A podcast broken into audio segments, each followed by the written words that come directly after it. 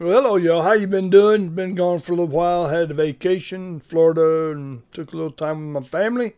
Had a wonderful time. Weather was great and everything was good. But you know, every day I'd turn the TV on just to see what's going on. And every day I hear the same story that America is a racist country, that we're all racist, especially if you're white. Hey, man, I've been white all my life. You know, and there's one thing about it, I, I didn't even choose it. I just was made this way. I mean, when God created me, He created me white. And I don't, I don't remember seeing on my birth certificate anything that said white privilege. This guy's going to have white privilege. Because it's funny because from the day that I was born, it seemed like my dad had me working doing something. See, I learned how to work when I was when I was young. I learned how to go out and make money. I used to go out and shovel snow in the wintertime because we lived in Michigan, and I, and then we'd cut grass in the summertime, or we'd go out and push cars out of the of the snow. We'd do what we could to make a few bucks. You weren't collecting Coke bottles and stuff like that. But I've never had any real privilege. I don't know what that means to have white privilege. I mean, what does that really mean?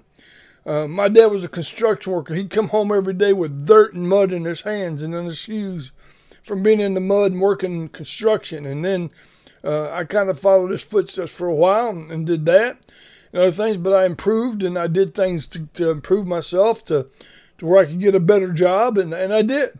But none of it came with privilege, but it came with work, hard work. And what I want to tell you today, all you people out there complaining about white people being privileged, uh, you know, the other the other day I was out. My wife and I were eating lunch, which we do every once in a while, and I was sitting there at this restaurant, Firehouse Subs, and about that time, this brand new Lexus pulled up in front of the restaurant, and this black man, black woman, got out of it, and then uh, then right next to that pulled a BMW, a brand new one. Well, I noticed that this black man and black woman got out of that one. And then right, and I'm not, I'm not.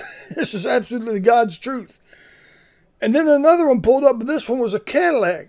It was, I'm not saying it's brand new, but it's real close to brand. Don't worry about that sound. And listen, a black man and a black woman got out of that one.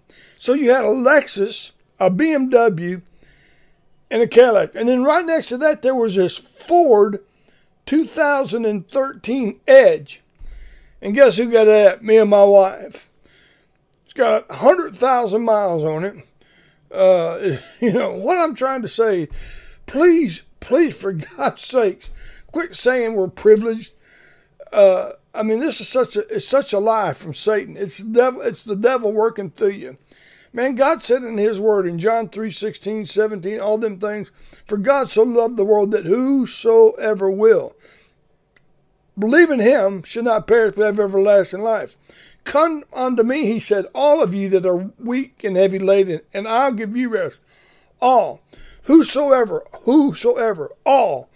And there's no privilege in that. We're all going to die. Every one of us are going to die. And when we do, we're going to give an account to God for ourselves. Not if we're white or black. That has nothing to do with it. But what you've done for the Lord, what you've done for God, how you've lived your life for God. Do you read your Bible? If you did, you wouldn't be saying the things. These people wouldn't be saying their things breaking and looting and stealing and killing. These are all of the devil, John 10, in several places. But you've got to understand, it's time to wake up, folks. This thing's getting really, really out of hand. The police feel threatened. I mean, they can't even do anything without being videotaped and made into some kind of, of criminals. If we ever lose our police departments and our and our uh, police agencies and the FBI, all that stuff, we might as well close the doors because nobody will be safe. That's right, nobody will be. Listen, this is my bottom line. This is it. Quit saying white privilege. There's nothing true about that.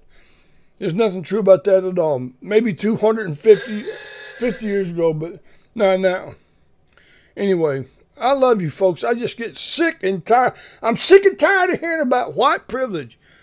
Man, I've worked all my life except when I got cancer and I lost my job. I didn't have much privilege in that, did I? I lost my job, I lost my house, I lost everything. Where was white privilege in that? Say, just answer me that. Where was the white privilege in that? But you know what I did do? I depended on God and we got through it. And we're getting through it now. Please don't, please quit saying that white privilege. This is, this is to all you folks out there black, white, all of you. There's nothing real about that. This is this is of Satan. God hates. I mean, God hates these these kind of lives that kill and steal and destroy. But He loves us and wants to forgive us of our sins and save us and give us eternal life. If you want to change the country, you want to change the world. Get saved and born again by the grace of God. Ephesians 2 8, for by the grace of God are we saved. Through the faith, not of ourselves. It's the gift. It's the gift of God. It isn't of works, lest any man should boast. And we're his workmanship created in Christ Jesus unto good works. You see, I love you, but I'm tired of hearing about the privilege thing. Amen? Get together, folks. I mean, it's time we put this stuff down and quit arguing and fussing and fighting over who's privileged. I mean, I've never been privileged and I never will be, but thank God I've got a home in heaven. And I'm waiting to get, I'll be there probably sooner than later. But anyway, there's where I'm going, and there's my final place to be. Listen, I love you, but it's just been on my mind. Quit quit fussing and fighting. Amen.